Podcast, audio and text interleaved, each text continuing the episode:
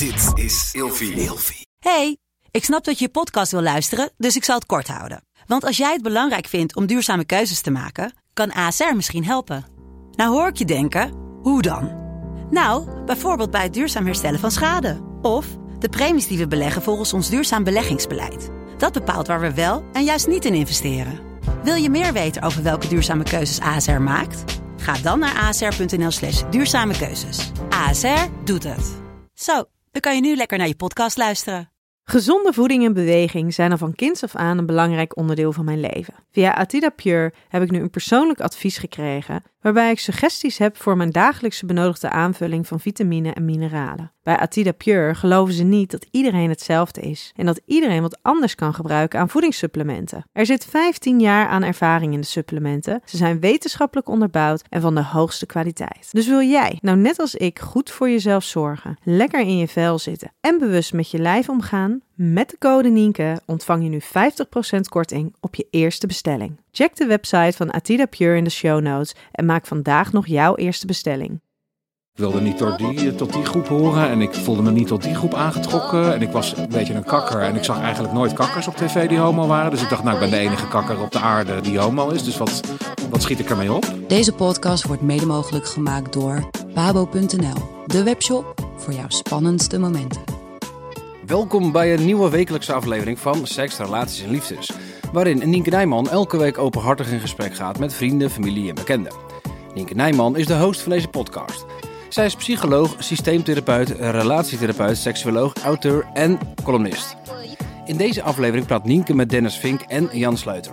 De gedragsbioloog plantbeest Dennis is eerder te gast geweest bij Nienke. Hij woont immers samen met zijn vriend in Rotterdam, houdt zich bezig met een duurzame, gezonde vegan lifestyle en sprak eerder met Nienke over de evolutionaire perspectieven op homoseksualiteit bij mensen.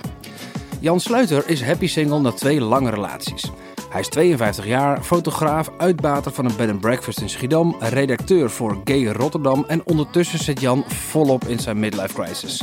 De twee heren schelen dus een kwart eeuw en dat is een mooi haakje voor Nienke om een gesprek aan te gaan over toen en nu. Ja, Dennis en Jan, ontzettend fijn dat jullie uh, er zijn. En uh, alle luisteraars weer uh, welkom bij een nieuwe aflevering van Seksrelaties en Liefdes. In deze aflevering ga ik in gesprek met Jan Sluiter en Dennis Vink. En beide mannen hebben een mannelijke partner. Um, waarbij jullie het verhaal van Dennis kunnen terughoren in de podcast die ik eerder met hem op heb genomen. En um, ja, voor um, Jan even een klein beetje perspectief uh, rondom jouw verhaal.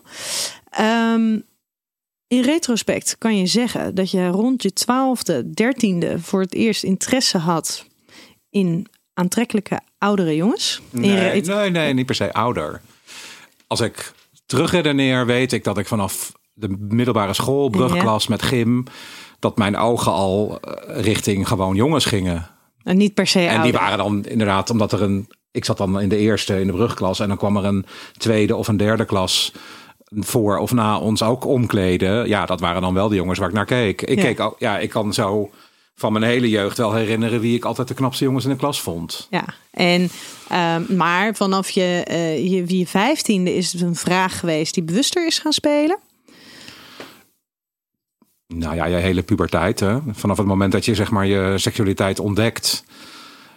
Kijk, ik ben opgegroeid in een tijd dat het standaard was dat je met een dat je verliefd werd op een meisje. Dat was in alle, ja, in de hele, om, hele samenleving het plaatje.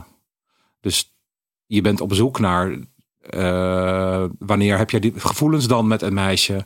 En wat zijn die gevoelens dan? Hè? En dat dat vlinders in je buik, hoe voelt dat dan? Dat weet je allemaal niet. Nee. Dus dat moet je allemaal in de, je puberteit, ja, ga je dat langzaam bij jezelf ontdekken. En ja, door uh, avontuurtjes ook met jongens in je omgeving. Ja, dat is heel verwarrend allemaal. Hè? Omdat ik dus kennelijk heel erg jongens spannend vond. Maar in de beleving was van, ja, dat zal dan wel overgaan een keer. Of dat komt omdat ik zo gefocust ben op dat ik, dat ik er ook zo mooi als die jongens uit wil zien. En ik er, weet in mijn beleving dan niet zo uit zou zien. Of ja, een enorme ja, zoektocht van ja, hoe zit dat? Hoe zit, hoe zit, hoe zit het fenomeen gevoelens voor anderen? En, en wat hoort en wat hoort niet? Ja, dat is een enorme lange, voor mij, En een hele lange zoektocht altijd geweest. Ja, want jij was 27 toen jij voor het eerst eh, vertelde aan, aan mensen om jou heen. Ja, ik hanteer altijd oktober 1995 als mijn eh, coming-out Ja? datum. Ja. Want wat gebeurde er op die dag? Toen had ik een feestje ergens met een hele intieme vriendengroep van mij. En dat was een Halloween feest. Dus verkleed. Nou, iedereen weet wat er op verkleedfeestjes gebeurt. Nou, in ieder geval, het was waanzinnig gezellig. En ik had daar met een jongen van meet af aan ongelooflijk veel plezier en lol. Maar meer op humor en met een hoop drank erbij. En eigenlijk aan het eind van de avond had ik van mezelf gezegd... Nou, ik denk dat ik met deze jongen maar ga zoenen vanavond. En ik ga wel meemaken of dat eh, aansluit, ja of nee. En dat sloeg aan. En toen ja, merkte ik voor het eerst van mijn leven dat zoenen met een dat zoenen, dat dat dus ook met wat met, wat met je lichaam deed. Dat was Ja. voor mij een soort van eindelijk, weet je wel. Ik wist al, ik was dan in die periode natuurlijk al echt op de pieken van mijn ik moet voor de, uit de kast, ik moet uit de kast een keer. Maar dat was echt de trigger dat ik dacht, ja, weet je, dit is gewoon echt. Nou, vanaf morgen moet iedereen het weten. Ja, maar toen was je 27. Dennis, jij bent nu 27. Klopt, ja. Kan je je voorstellen dat jij, dat jij daar, dat je nu pas voor het eerst met, met een man zou zoenen? Eh, ja, eigenlijk wel. Ja? Eh, ik heb toch best wel wat eh, mensen in mijn omgeving die ook 27 of misschien zelfs nog wel ouder zijn. wanneer ze de, dat deel van zichzelf echt volledig accepteren. En daar ook publiekelijk ja, voor uitkomen, vind ik altijd zo zwaar gezegd. Maar komen. ja, of, of, of, of het niet, niet langer proberen te verbergen, laat ik het dan zo zeggen. Dus ik kan het me wel voorstellen. Eh, ik was zelf ook 22, dus ja, dat is wel ietsje jonger, maar ook weer niet eh, zoveel jonger. Ik heb ook weer vrienden die, die waren echt 12. eh, toen ze voor het eerst gingen rotzooien met jongens. Nou, toen, toen was ik er nog helemaal niet mee bezig.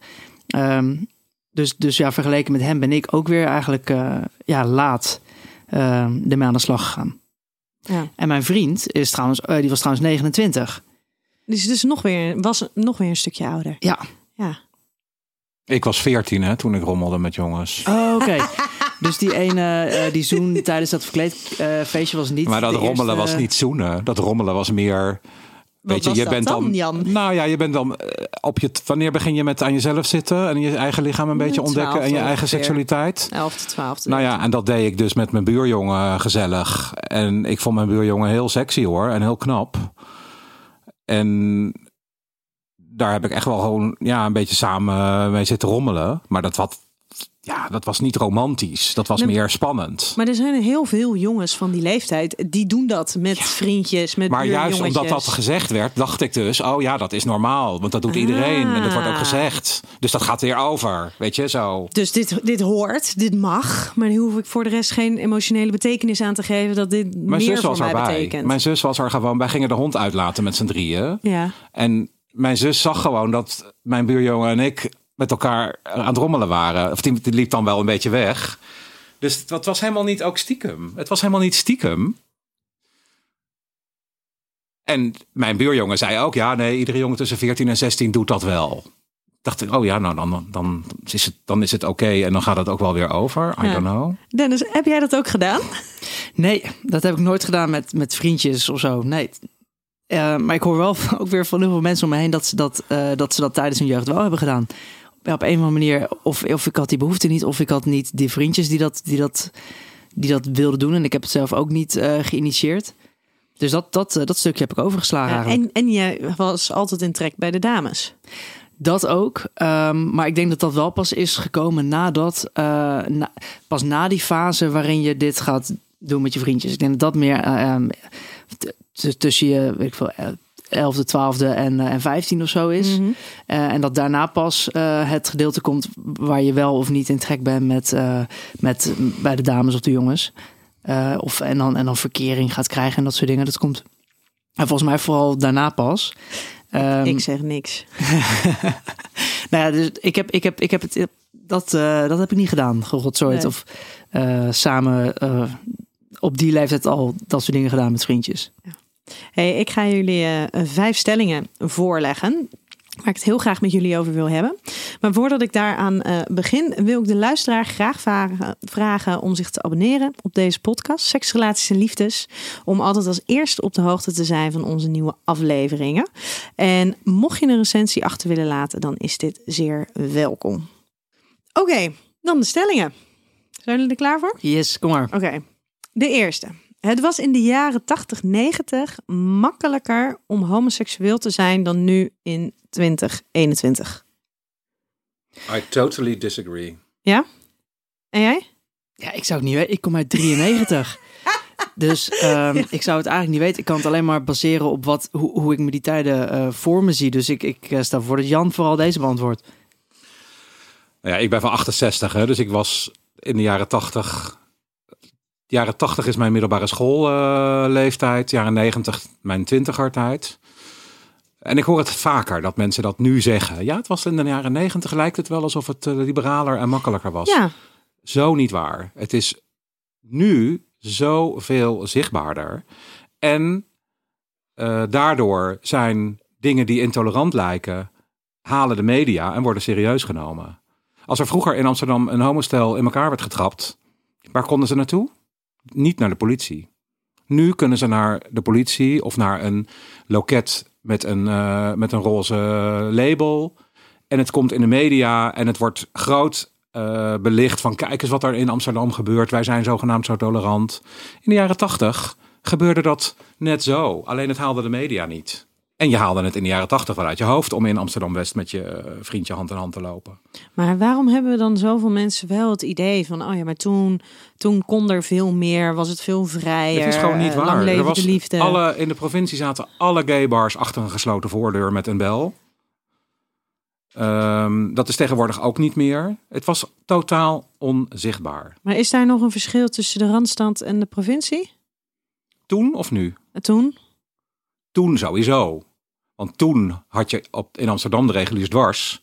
Die was, dat was een paradijs, zeg maar. Dat was een vrij open en de Amstel. Je had gewoon in Amsterdam al wel een levendige gay scene in de jaren negentig met name. Jaren tachtig weet ik echt niet. Maar ik geloof het ook wel.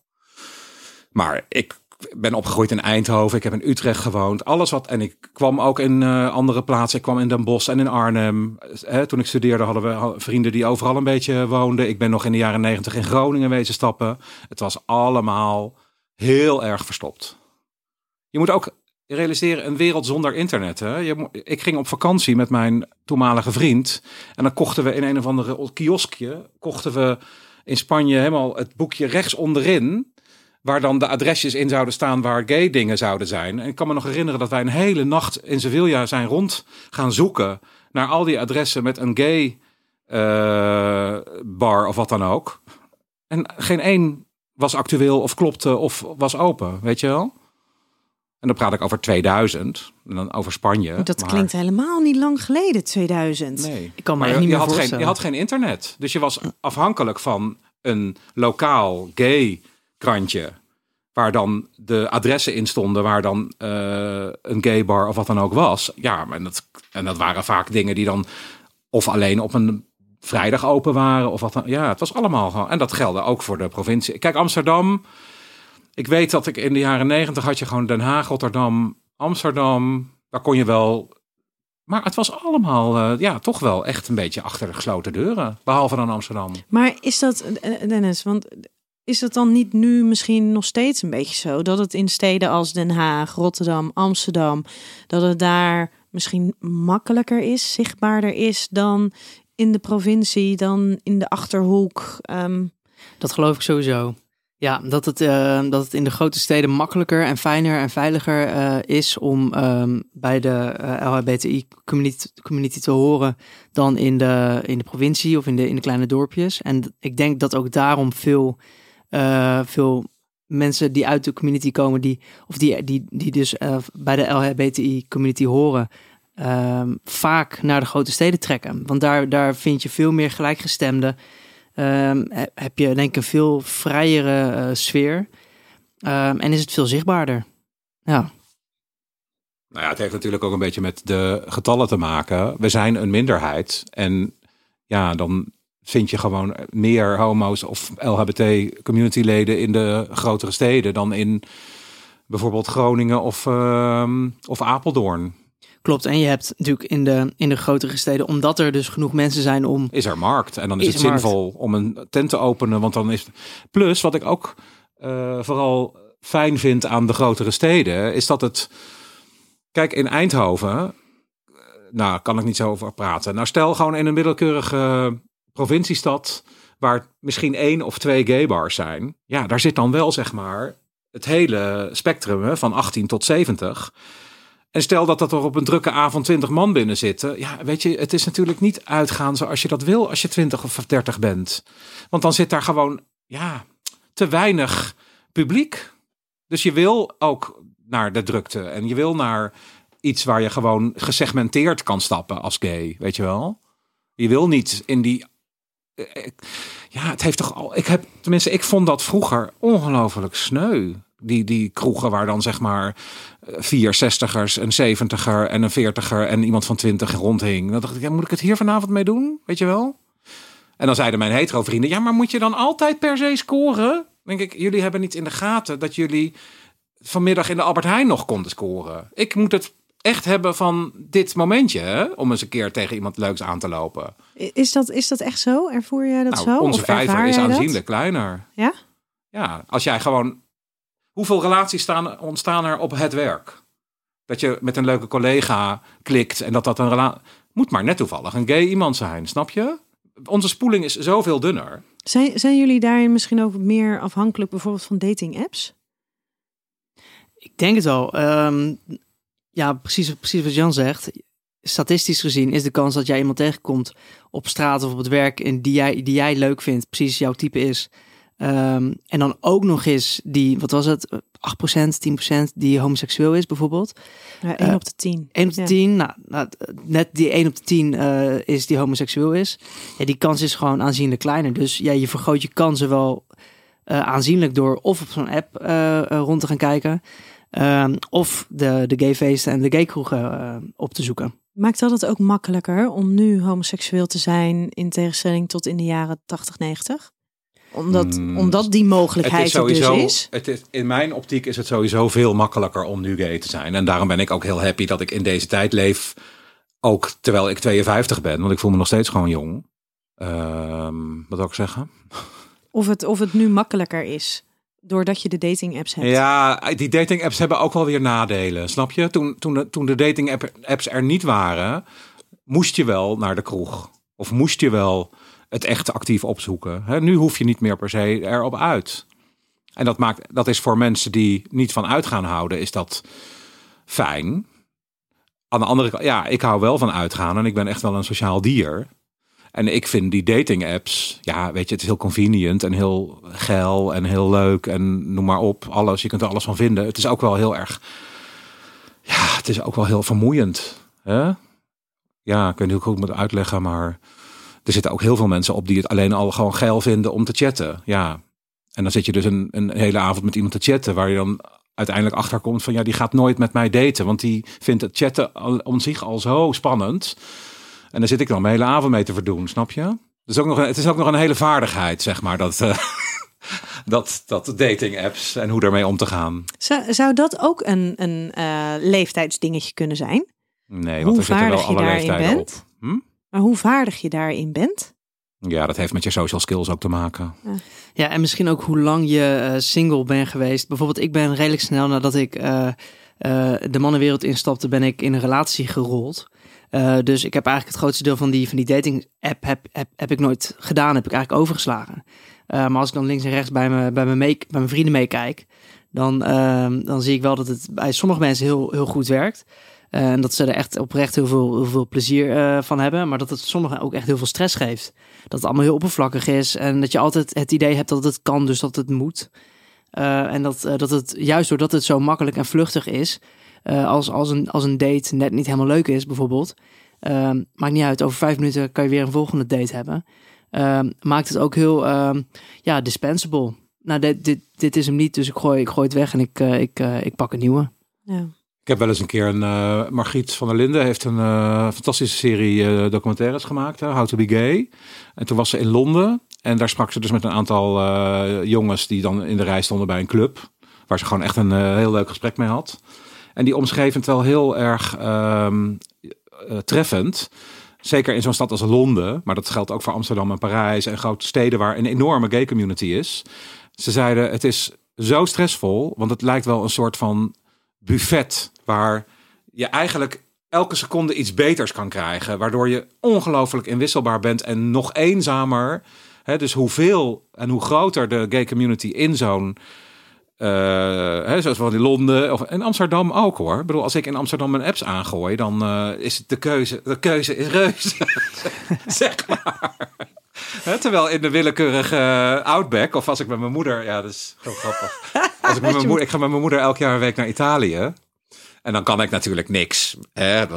Mijn idee ook is dan niet dat ik daar ga zitten daten met Italianen. Maar het is niet normaal wat je daar dan aan. Ehm, ja, want dan ben je een nieuw kid in town. En elke provincieplaats waar je in Italië aankomt. En dan heb je twintig jongens die zich aanmelden. Ja, dat is een hele andere markt.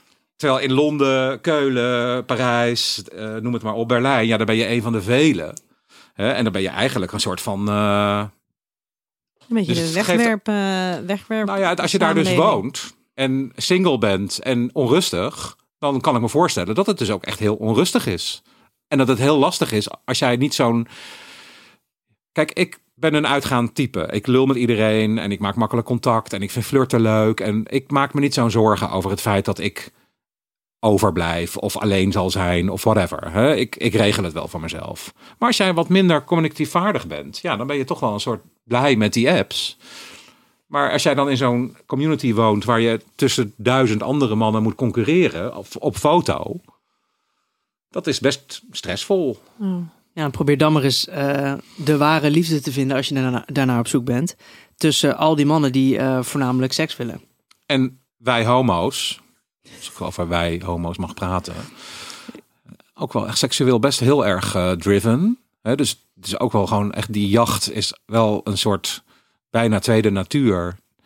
Eh, dus Tinder voor de heteromarkt, dat is een soort, ja, weet ik niet helemaal, kan niet helemaal beoordelen hoe Tinder door hetero's wordt ervaren, maar wordt toch nog wel een beetje gezien als een soort van serieuze app om een relatie mee te vinden. Nou, dat is een beetje een illusie hoor. Oh, Oké, nou op Tinder gay, dus de instellingen, ik ben een man en ik val op mannen. En dan op Tinder, ja, dat is één groot seksbuffet. Ja, ik vind het prima en ik eh, doe er ook gezellig aan mee. Maar het is niet, dat, dus ik kom wel eens profielen tegen die dan zo'n heel verhaal ophangen.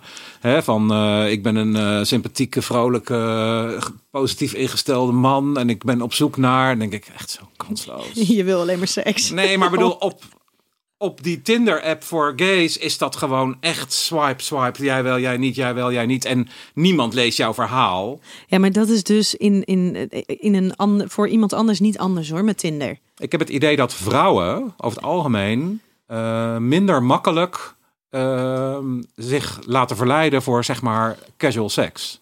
Minder dan mannen mannen. Mm, Een vrouw is kwetsbaarder. Een vrouw kan niet zomaar zeggen kom maar. Kom maar bij mij. Weet je, kom bel. Ik ben heel benieuwd waar jij nu mee komt, Dennis. Nou ja, ik kan hier misschien wel eh, ook weer mijn kijk op geven. Want ik heb eh, zowel eh, de Tinder een tijdje op vrouwen gehad. En toen op, heb ik hem op een gegeven moment omgezet naar mannen. En ik heb mijn huidige vriend waarmee ik vijf jaar samen ben. Mijn, mijn, mijn eerste, enige en ho- hopelijk eh, laatste vriend. eh, die, eh, die heb ik ook van Tinder. Die heb ik ook naar rechts geswiped nadat ik heel aandachtig zijn bio heb gelezen. Dus ik was misschien een van die weinige gays op Tinder die heel Kansloos. heel, heel eh, netjes die bio zat te lezen. Oh, deze heeft, deze heeft gemeenschappelijke interesses. En ik heb, ik heb hem toen naar rechts geswiped. En eigenlijk alles wat, eh, wat geen bio had, wat niks vertelde over die persoon zelf, die swipte ik meteen naar links. Of alles wat duidelijk ehm, alleen maar uit was op seks. Dat zie je meteen aan de eerste paar foto's vaak. Dus ontbloot bovenlichaam of een hele, zwoele blik in plaats van gewoon een leuke, oprechte, enthousiaste eh, glimlach bijvoorbeeld. Dat swipte ik allemaal naar links. Ik dacht, ja, als je dat wil, dan ga je maar op Grindr. Daar zat ik dan weer niet op. Dus ik ben misschien, misschien ben ik een zeldzaam geval. Nee, het is ook hoe je. Het is, weet je, ik, ik sta heel. Ik zit in een hele andere fase van mijn leven. Hè? Dus ik, ik zit niet op Tinder omdat ik op zoek ben naar een volgende relatie. Ik zit eigenlijk een beetje uit verveling op Tinder. Dat klinkt ook wel een beetje flauw. Maar dat snap Maar, ik wel. maar misschien is dat ook wel, want dat is vijf jaar geleden. Tinder bestaat natuurlijk nog maar een x aantal jaar. In het begin van Tinder denk ik dat ook echt wel een hele, er zijn een heleboel relaties ontstaan op Tinder. Maar ik denk dat als je kijkt naar het verloop van Tinder en waar het nu vooral wordt gebruikt, dat dat echt wel overwegend is voor, voor de snelle seks. nou, ik denk dat elke app die een succes wordt, langzaam verwordt tot een seks-app. En dat er dan weer een nieuwe app. Ik heb begrepen, er is ook een, eh, een, een dating-app en die heet De Inner, Cir- Inner Circle. Inner Circle, ja. Maar dat is een betaal-app. Dus Ja. de betalende apps, hè, als je zeg maar een, eh, een, een, een app installeert waar je echt zeg maar om de echte toegang te krijgen tot de profielen met een abonnement, dat is al een stapje serieuzer. Ja, want dan betaal je echt voor, omdat je de liefde wil vinden. En we hebben het nu steeds over Tinder, maar ehm, Tinder, Grindr, Scruff, eh, Growler, Noem maar een paar. Daddy hoor. Hunt, you name it. Er zijn wel twintig. Ken, jij die ook allemaal, Dennis? Nee, nee. Dat is dus echt het, het hoofdstuk wat ik heb overgeslagen. Ik, zie, ik, ik ken Grindr, eh, van, omdat dus al mijn vrienden daar, daarop zitten. En dan zit ik mee te loeren als, als zij daarop zitten. Maar ik heb er zelf nooit op gezeten. En Tinder, ja, en toen was het voor mij klaar. Klaar. Ik kende eerst al die apps die ik opnoemde. En toen later begreep ik dat Tinder ook... Dat dat ik ook dacht kan. dat namelijk een hetero-app was. Maar dat bleek dus ook... eh, ja. Ja. Hey, jong, we gaan eh, naar de volgende stelling. Want eh, dit was nog maar eh, stelling 1. Maar over het algemeen denken jullie dus wel dat als je nu homoseksueel bent, ehm, dan wel de- de- tot het hele seksuele diverse scala behoort, dat dat nu makkelijker is dan Maar toen. even helemaal terug naar die stelling. Het is gewoon totaal visible. Nu. Kijk, als je, ja, als je praat over de jaren tachtig en de gay pride, zoals wij die nu kennen. Daar dat gaan is we het een- straks nog over Maar dat is een voortvloeisel uit de gay games van 98. Hè? En dat was de eerste keer dat er een soort van extravaganza zichtbaarheid was in Amsterdam. De eerste keer. Ik vond dat toen ook echt beyond imagination. En, en ik vond dat helemaal niks ook. Ja, maar dan gaan we, we gaan het straks nog even naar de Pride hebben. Maar ik ben bang dat we daar niet kunnen komen als we niet Maar nu het door was de dus niet zichtbaar. In de Nee. jaren 80, 90 totaal onzichtbaar. En wat je daarover kon lezen of zien, daar moest je echt voor naar op zoek. Ehm, de volgende. Des te jonger je uiting kan geven aan je homoseksualiteit, des te beter dat voor je toekomst is. Op wat voor vlak eh, bedoel je met toekomst? Professioneel, persoonlijk? Ehm, eh, persoonlijk. Persoonlijk, en uh, spiritueel vind ik ook vrij persoonlijk. Ja. Maar in ieder geval persoonlijk. Voor gewoon jou als, als mens en hoe je in het leven staat. En dat werkt in mijn beleving door op professioneel gebied en alles. Maar Oeh, dat is een Nee? hele, hele Ja? moeilijke vraag. Ik, ik vind, ik, ehm, mijn eerste gedachte is dat het ook voordelen kan hebben als je die struggle, niemand wil die struggle, die struggle waarin je dus jarenlang eigenlijk al weet van, goh, misschien ben ik wel eh, iets anders dan, eh, dan hetero. Ehm, eh, maar ik kan er op, op een, of andere, een of manier niet voor uitkomen of ik wil het niet eh, van mezelf accepteren.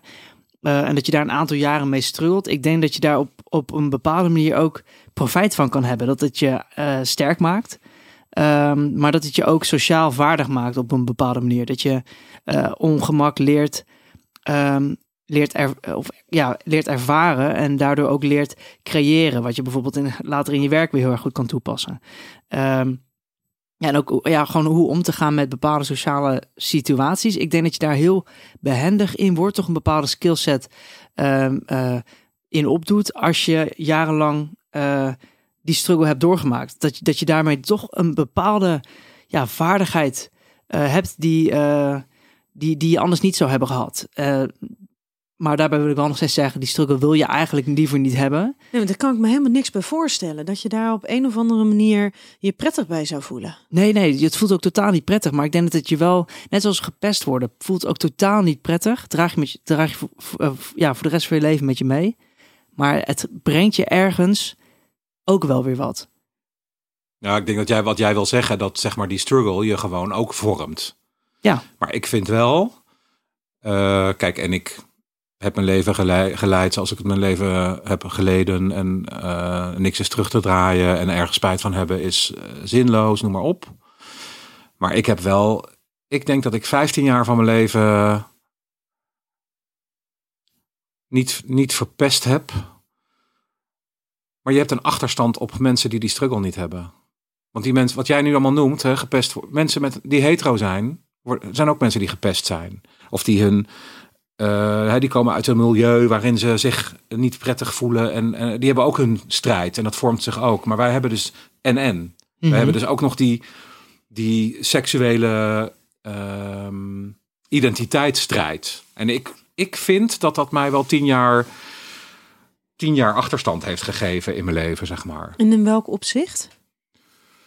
Ja, dat ik mijn hele puberteit eh, maar een beetje leuk heb meegedaan met al mijn vrienden, met uitgaan en zo. Maar waar het uiteindelijk om... Kijk, en, en dan lijkt het wel alsof mijn hele leven nu gericht is op seks.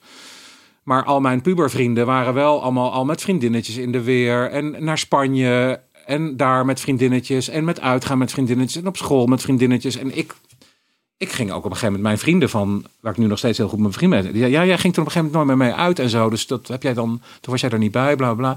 Ik ging op een gegeven moment niet meer mee uit. Want ik vond uitgaan niks aan. Omdat ik mezelf gewoon...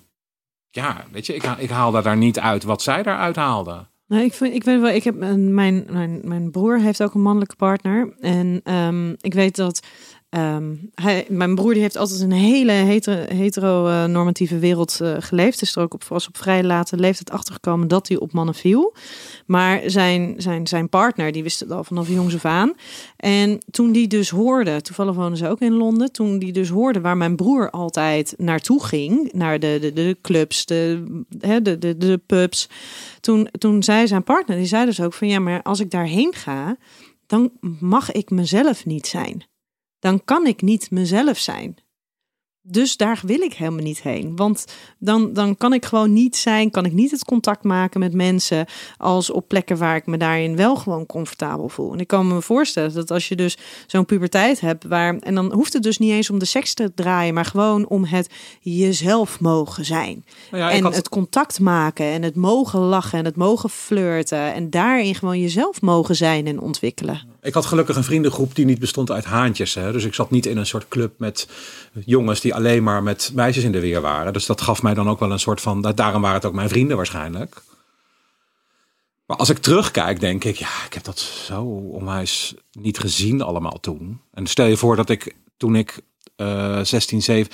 Weet je, ik was gewoon verliefd op, op mijn. Uh, de vrienden waarmee ik omging, of die ik opzocht als ik dat allemaal terugredeneer, ik heb ze allemaal uitgezocht op van, god, wat ben jij knap, wat zou ik zo, wat zou ik graag bij jou horen, want ik vind ja? jou zo, ja, ik kan echt zo, ik, ik ben verliefd geweest op vriendjes van me.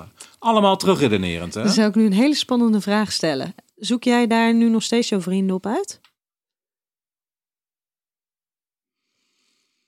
Ja, nee, veel, ik ben veel bewuster van het feit dat ik gewoon een homoseksuele man ben. En dus een man uitzoek op zijn kenmerken waar ik op val. En vroeger uh, stak ik dat misschien vanuit een onzekere kant in. Zo van, goh, wat is die jongen mooi. Wat zou ik ook zo graag zo knap zijn als die jongen. Want dan had ik zoveel meer aandacht en dan zou ik zoveel gelukkiger zijn. Weet je, dat was een soort van negatieve beredenering om naar jongens te kijken. Terwijl nu, ja, spreek ik gewoon jongens aan die ik aantrekkelijk vind. En daar wind ik geen doekjes om, snap je? Nee, nee. En ik, ga, ik ben niet een uh, mega uh, versierder en flirter, maar ik ben wel heel open. En ik zeg, ja... Jij zegt wel als jij... Nee, maar ik benader gewoon... Uh, ik benader de mensen die ik benader, omdat ze me interessant lijken. Ja. En dat kan een uiterlijk kenmerk... Vaak zijn dat wel op uiterlijke kenmerken, ja. Ja. Maar dat zit dan ook in hoe iemand uit zijn ogen kijkt natuurlijk. Want ik kan iemand heel knap vinden om iets waarvan een ander zegt... Nou, sorry hoor, maar wat zie je erin, weet je wel? En even terugkomend op, op, op jouw stelling. Uh, wat denk jij zelf? Denk je dat, um, dat het beter is voor je, voor je ontwikkeling, voor je persoonlijke ontwikkeling, om daar op een vroege leeftijd mee aan de slag te gaan?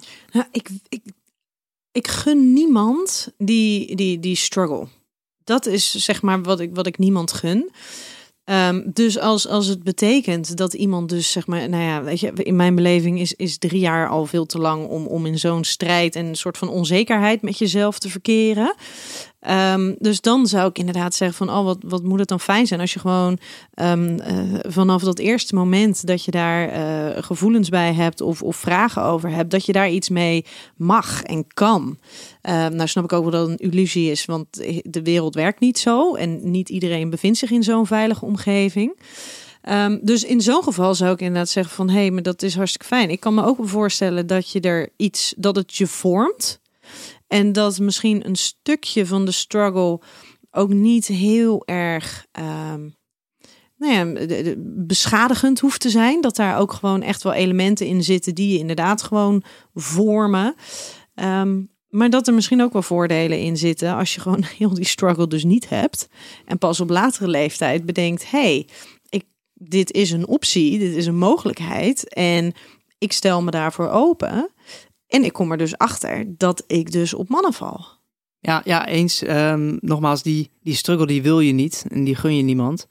Um, het is natuurlijk sowieso altijd beter en fijner en makkelijker als je niet het gevoel hebt dat je bij iets hoort wat, wat, eh, wat niet mag of wat je niet voor jezelf kan accepteren.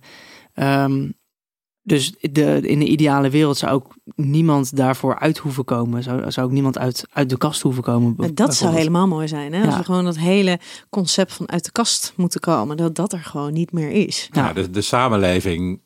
eh, ik denk dat wij dat ook met een hele andere bril zien hoor dan de, de gemiddelde mens. Maar de samenleving is wel bezig met een wat meer genderneutrale blik. Alleen dat zien, dat zien alleen mensen die daarmee bezig zijn. Ja. De gemiddelde gezin in, eh, in, in Zevenkamp of whatever, of in Esselanden.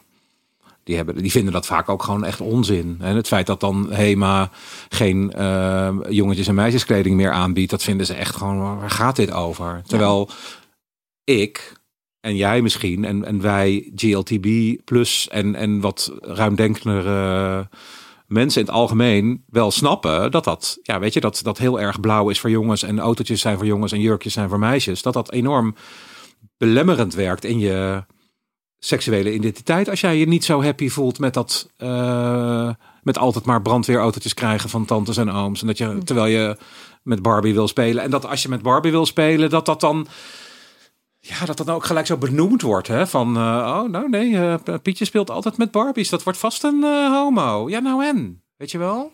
Dat, of misschien speelt hij gewoon met Barbies, omdat hij het leuk vindt. ja, maar hoe fijn is het, en wat jij net zegt, hoe fijn is het als er een samenleving zou zijn waarin, en dat heb ik wel eens op een tv-programma gezien, ik geloof in IJsland of in Finland of zo, waarin ze echt een totaal genderneutrale kleuterschool. eh, Ja, maar dat, dat is ook niet goed, hè? Want je, er is natuurlijk een verschil tussen. Ehm, nee, maar laat iedereen spelen waarmee wil spelen. En, ja, maar er is natuurlijk een verschil tussen gender en seksuele ontwikkeling. Want eh, je, je, je gender gaat natuurlijk over je identiteit, over hoe identificeer jij je. Dan wel als hè, in het binaire denken, jonge meisje, dan non-binair, alles op het eh, continuum daartussen.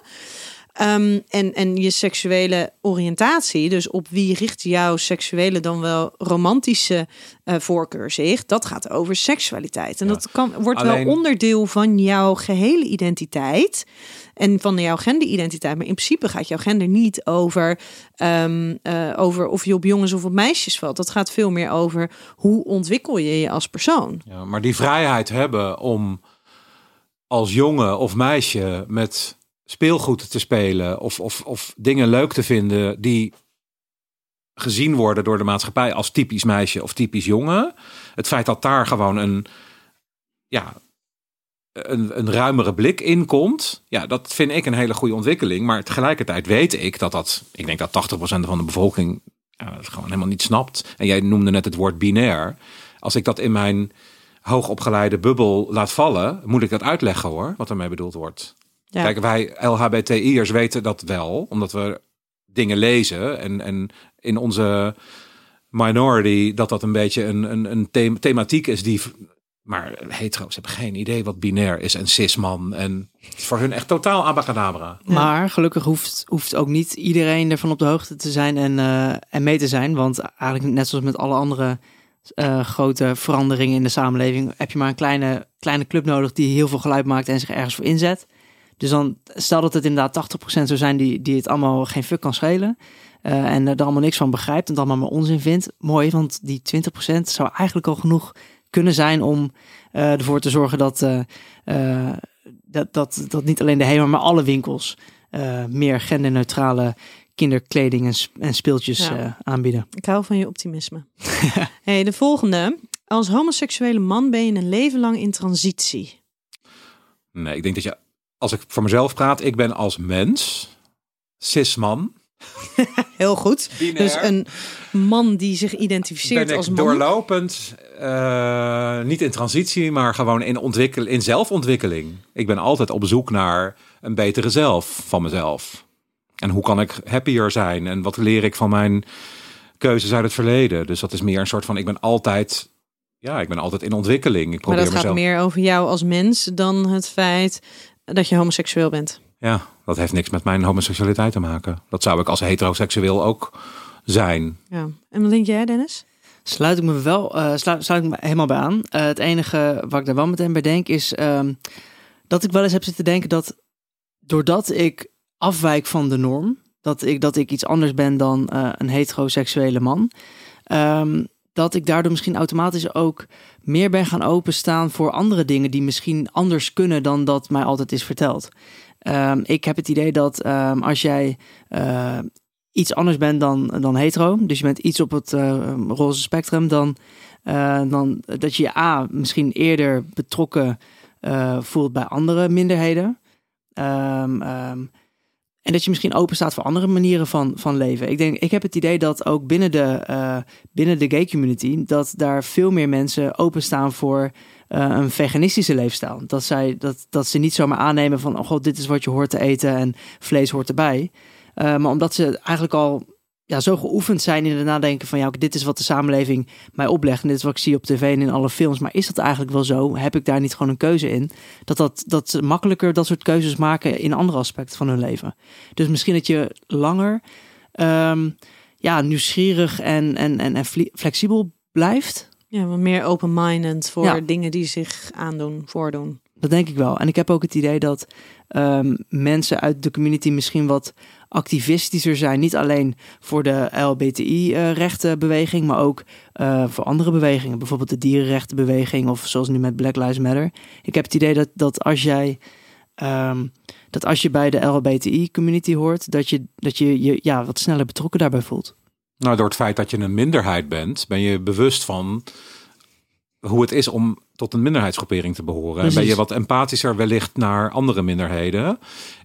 Ik heb me er wel heel erg in moeten ontwikkelen om veel breder te staan in alle smaken binnen alleen al de, de G van de LGBT. Uh, want ik zal daar heel eerlijk in over zijn. Ik ben vroeger ook. Hè, ik, ik heb heel lang gedaan over mijn coming out, omdat ik dan uh, ja, ik wilde niet door die, tot die groep horen. En ik voelde me niet tot die groep aangetrokken. En ik was een beetje een kakker. En ik zag eigenlijk nooit kakkers op tv die homo waren. Dus ik dacht, nou, ik ben de enige kakker op de aarde die, die homo is. Dus wat, wat schiet ik ermee op? En vervolgens was ik uit de kast. En um, oordeelde ik dan weer een beetje over hele extravagante de vrouwelijkere homo's. Snap je? Mm -hmm. ik, maak, ik heb me daar zelf ook wel schuldig aan gemaakt aan die... Ben je eindelijk zelf eruit. En dan ga je binnen die uh, mini-gemeenschap ook weer allemaal zitten segmenteren van die wel, die niet. En dat vind ik stom en uh, daar wil ik niet bij horen. En ik heb me wel, zeker in de laatste jaren, me mezelf echt beet gepakt. En hè, we zijn met z'n allen een minderheid. En we gaan niet binnen onze minderheid ook weer allemaal mensen uit zitten sluiten. Maar dat is wel ook, ja, we zijn ook maar mensen. En dat ja. is ook wel een, het fenomeen transiet. Ik denk daarover na. Maar ik denk dat er ook heel veel homo's zijn die gewoon daar helemaal niet over na. Ik bedoel, wij zijn natuurlijk. Wij zitten allemaal ook weer in een bubbel met onze eigen niveau mensen. Ik denk dat dat ook wel, zeker wat jij net aangeeft over het openstaan voor alternatieve leefstijlen en dergelijke. Ik bedoel, er zijn ook legio homo's die gewoon, uh, ja, daar helemaal niet over nadenken. Die, alle lagen van de samenleving zijn natuurlijk vertegenwoordigd. En die vinden bijvoorbeeld vegetarisch al heel raar. Daar niet over beginnen. Volgende aflevering. Volgende. Elke homoseksuele man moet een periode hebben in zijn leven waarin hij ervaringen opdoet met verschillende mannen. Die heb ik best wel overgeslagen. Nee, nee, nee, dat is niet helemaal waar. Ik heb, nee, ik, ik heb hem niet helemaal overgeslagen. Ik had nog wel een goede drie jaar uh, willen doorgaan voordat ik mijn vriend uh, tegenkwam, uh, misschien. dat is een half jaar geweest. Um, ik denk niet dat dat per se hoeft dat ik denk dat wel dat het leuk kan zijn en dat, dat het je misschien later wat meer rust kan geven. Dat je weet wat er op de markt is en dat je dus, net zoals dat je pas, dat je niet meteen het eerste ziet wat je koopt, wat je ziet in de winkel, maar dat je eerst even een rondje loopt, kijkt wat er is en dan hetgene koopt wat, wat je misschien toch als eerste hebt gezien. Dat je dan wat meer rust hebt of zo de rest van je leven. Van ja, ik heb, ik heb goed rondgekeken en dit is waar ik bewust voor kies. Ik denk niet dat het per se nodig is kan daar bijna eigenlijk niet eens een, een, een zinnig. Ik kan daar niks zinnigs over zeggen. Gaan we toch lekker door naar de volgende? Nou ja, ik vind, ik vind niks. Ik, ik vind het heerlijk om, uh, om, om seks te hebben met, met mensen, gewoon casual seks en zo. Maar dat komt ook omdat ik twee hele lange relaties heb gehad, waarin ik dat, die, die hele jacht nooit heb gehad of minder. Het is ook een per fase van je leven heb je daar wel of geen behoefte aan kan ook maar zomaar zijn dat ik over een jaar dat kotsbeu ben. En dat ik verlang naar een super mono... I don't know. Dat zo per fase van je leven en, en, en wat je mee hebt gemaakt en wat je achter de rug hebt of wat je nog denkt te kunnen beleven.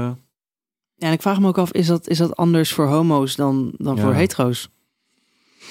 Mm, weet ik niet. Ik denk niet dat dat per se anders hoeft te zijn.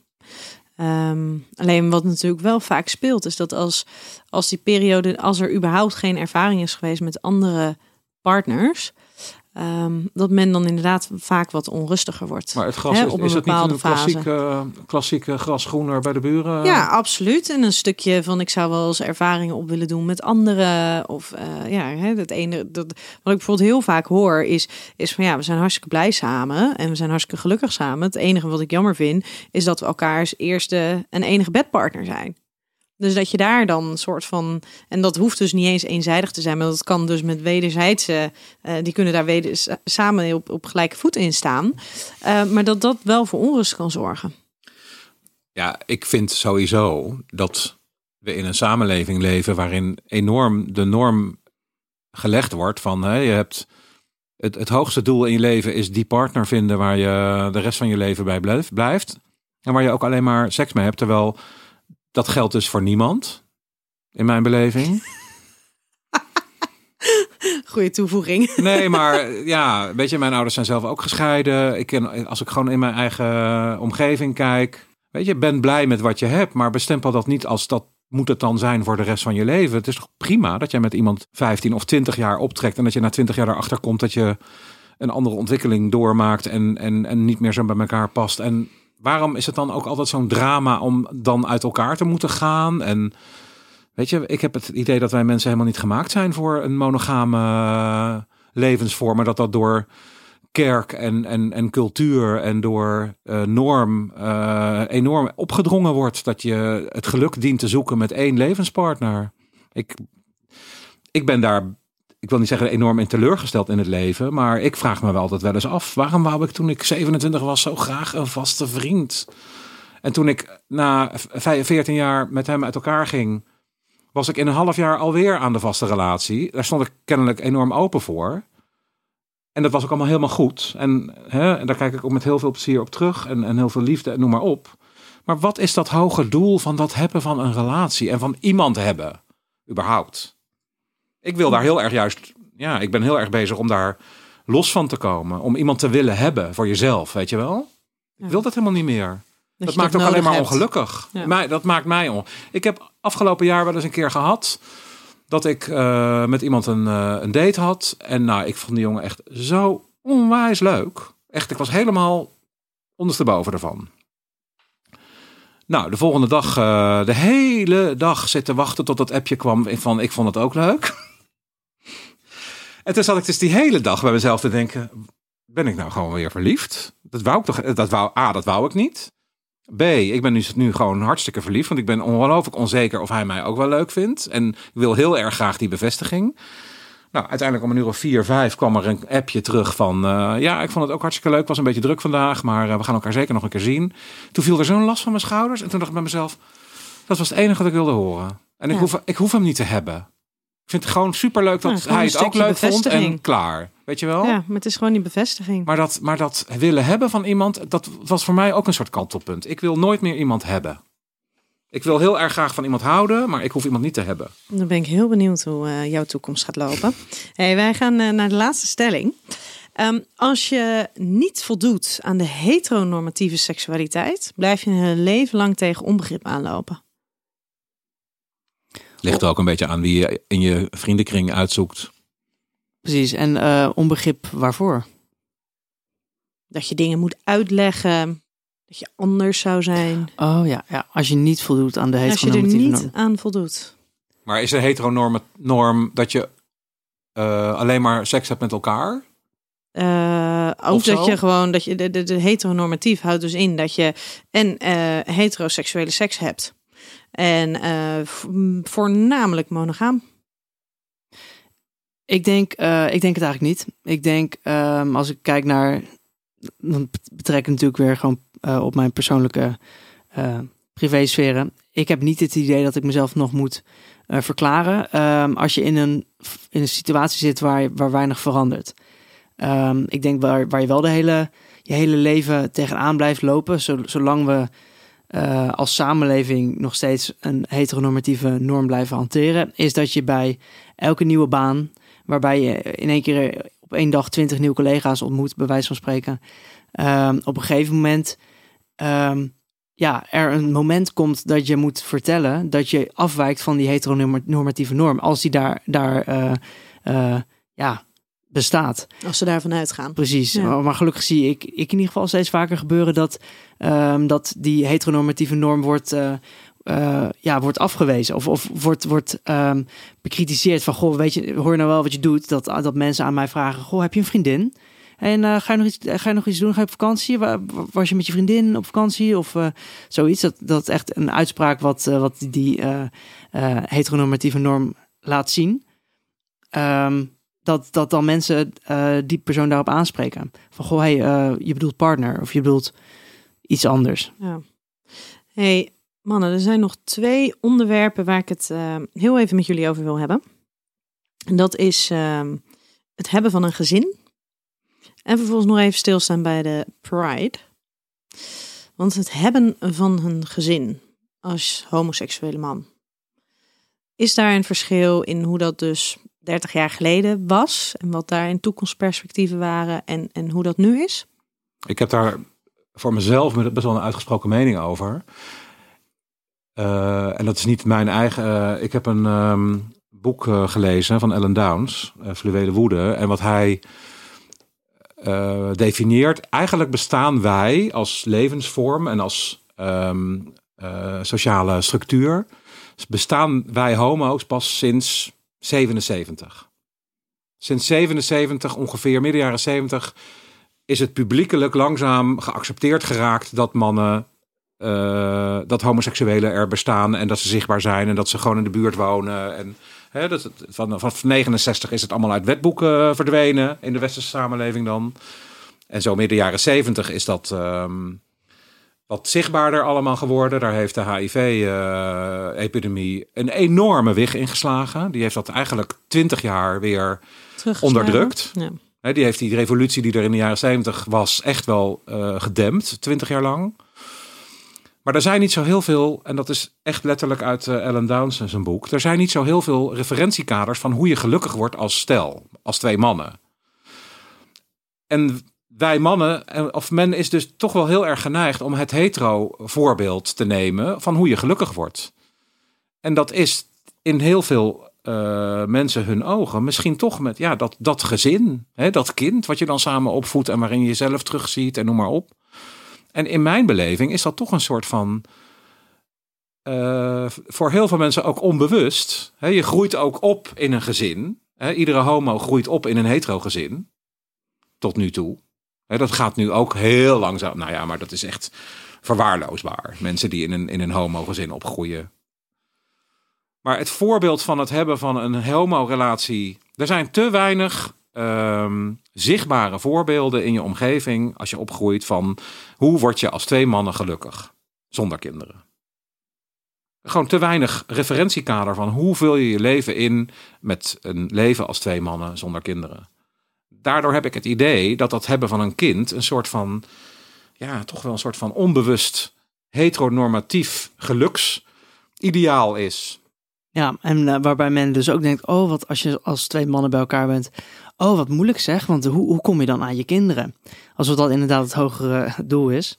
Uh, ja, daar ben ik het wel, ben ik het wel mee eens. Uh, waar ik niet, niet helemaal mee eens ben, is dat dus het, de, de, de homo's pas bestaan sinds. Nee, ze bestaan, nee, maar zichtbaar, zichtbaar in de samenleving geaccepteerd als een samenlevingsvorm.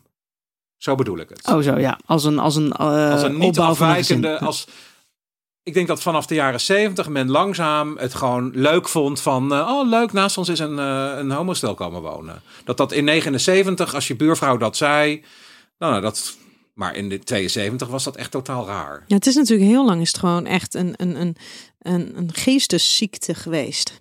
Nou ja, het is in zeven. In, ik, heb, ik kan het niet helemaal precies uh, duiden, maar er is in 77 nog in. De eerste roze zaterdag was in Amersfoort in 1977. En toen is er Daar echt is zichtbaar... ME aan te pas gekomen omdat uh, vlekkeloos te laten verlopen. Daar zijn rellen om geweest, snap je? Dus in 77 was het echt gewoon nog totaal. Vanaf dat moment is het langzamer een beetje zichtbaar en geaccepteerd geraakt. Ja. Maar hoe, hoe is dat dan voor jou, Dennis? Want, want ehm, eh, zou jij kinderen willen? Is dat iets, stel dat je dat zou willen, is dat, is dat een ding? Wordt dat, is dat lastig? Nou, ehm, ja, ik krijg heel vaak de vraag van, goh, heb je nog een kinderwens? En dan zeg ik altijd, nou, ik heb eigenlijk maar één grote kinderwens. En dat is om geen kinderen te hebben. Dat is echt mijn allergrootste kinderwens. Ehm, eh, maar ik ben ook wel rationeel in dat ik denk, ja, ik ben, ik ben een jongen van 27 en mijn leven bestaat op dit moment alleen maar uit feestjes en uitgaan en ikke, ikke, ikke. Ehm, dus ik kan me ook voorstellen dat ik dat misschien ergens na mijn dertigste Hou dat zo- vast. Ja, zo lang mogelijk. Echt met beide handen. Ehm, maar bijvoorbeeld mijn vriend, die is 34. Die, ehm, die had vanaf het begin al wel iets meer dat hij ervoor open stond. Of dat wel wat meer voor zich eh, zag. Ik zie het nog steeds op geen enkele manier in mijn leven passen. Ik zou ineens een cavia kunnen hebben op dit moment. Ehm, ja, maar stel dat het, op, dat het op een gegeven moment wel komt. Dat ik denk, nou, ik heb dat leven heb ik wel een beetje. Ik word iets rustiger. Ik hoef niet elke, elk weekend meer naar een festival. Ehm, misschien is dat toch wel een, een, heel, een heel leuk nieuw hoofdstuk van mijn leven. Ja, het is, het is wel een stuk uitdagender. Zeker als twee mannen. Als twee vrouwen is het ook net iets gecompliceerder dan bij een, bij een hetero stel. Eh, maar is het nog makkelijker? Dan heb je alleen dan heb je eh, het, het moeilijkste gereedschap heb je in huis. En eh, ja, het zaad is makkelijker te verkrijgen dan, dan, dan het hele vrouwelijke voortplantingssysteem. Ehm, maar als twee mannen, ja, of je moet, je hebt heel veel wegen om te bewandelen natuurlijk. Je, je moet op een wachtlijst om te adopteren, je moet op een wachtlijst voor een draagmoeder, je moet heel veel geld meebrengen. Ehm, ja, het maakt het wel een heel stuk moeilijker, denk ik, als dat je wens is. Plus wat denk ik ook een grote rol speelt, ehm, en daar ben ik eigenlijk pas recent over na gaan denken. Wat Jan net ook al zei van, god, het is zo leuk dat je jezelf terugziet daarin. Ik denk dat het voor, voor verliefde hetero-koppels ook heel leuk is om te zien. Goh, wij, zijn zoveel, wij zijn zo verliefd. Wat, wat, wat mooi als er een kindje ontstaat uit onze liefde, die dan half van jou en half van mij is. Maar als twee mannen zal dat nooit zo zijn. En ik denk dat dat eh, stiekem toch voor mij ook wel een beetje wegneemt dat. dat ehm, of die wens wegneemt. Dat ik met mijn vriend een kindje wil, want het is nooit van ons samen. Nee. En als je weer twee vrouwen hebt, dan zou dat nog eventueel wel zo kunnen zijn, doordat je het eitje van de ene zou kunnen nemen en zou kunnen inbrengen bij de ander. Precies, dan is Dus het dan al je wel meer. weer van beide vrouwen. Ja. Precies, Ja. genetisch dan natuurlijk nog steeds niet helemaal, maar dan is het al meer van twee, eh, van, van allebei. Ja, precies. Ehm, dan als laatste wil ik het heel graag nog even hebben over de Pride. Want ehm, Dennis, ik, dat is me wel bijgebleven uit ons vorige gesprek, is dat jij inderdaad ehm, daarover benoemde van ja, maar het is gewoon een dag waarbij ik niet op hoef, op te letten op wie ik een knuffel geef en kan ik gewoon mijn geliefde een hand geven zonder dat ik dat ik hoef te rekenen op een of andere vorm van, van spanning of vervelende re- reacties. Eh, toen dacht ik, oh ja, dat, dat, ja, dat liet mij wel even op een andere manier ernaar naar, naar kijken in ieder geval. Ehm, Jan, ik hoor jou net zeggen dat op het moment dat de eerste Pride in Amsterdam kwam, dat dat heel extravagant was. En dat dat voor jou misschien ook een beetje too much was. Of in ieder geval overwhelming was. Nou ja, ik zat toen natuurlijk zelf helemaal in mijn ontdekkingsfase van hoe, hoe hè, als je net uit de kast bent, begint je leven eigenlijk weer van vooraf aan. Dus dan ga je ook weer een hele ontdekkingsreis maken. En ik had daar toen wel, ja weet je, ik, ik voelde me nooit aangetrokken of, of eh, thuis bij zeg maar de extravaganza. Die hielden mij een beetje de kast in zelfs, in mijn beleving. Dus dat hele extravagante wat op de Gay Pride vooral in de media zichtbaar was.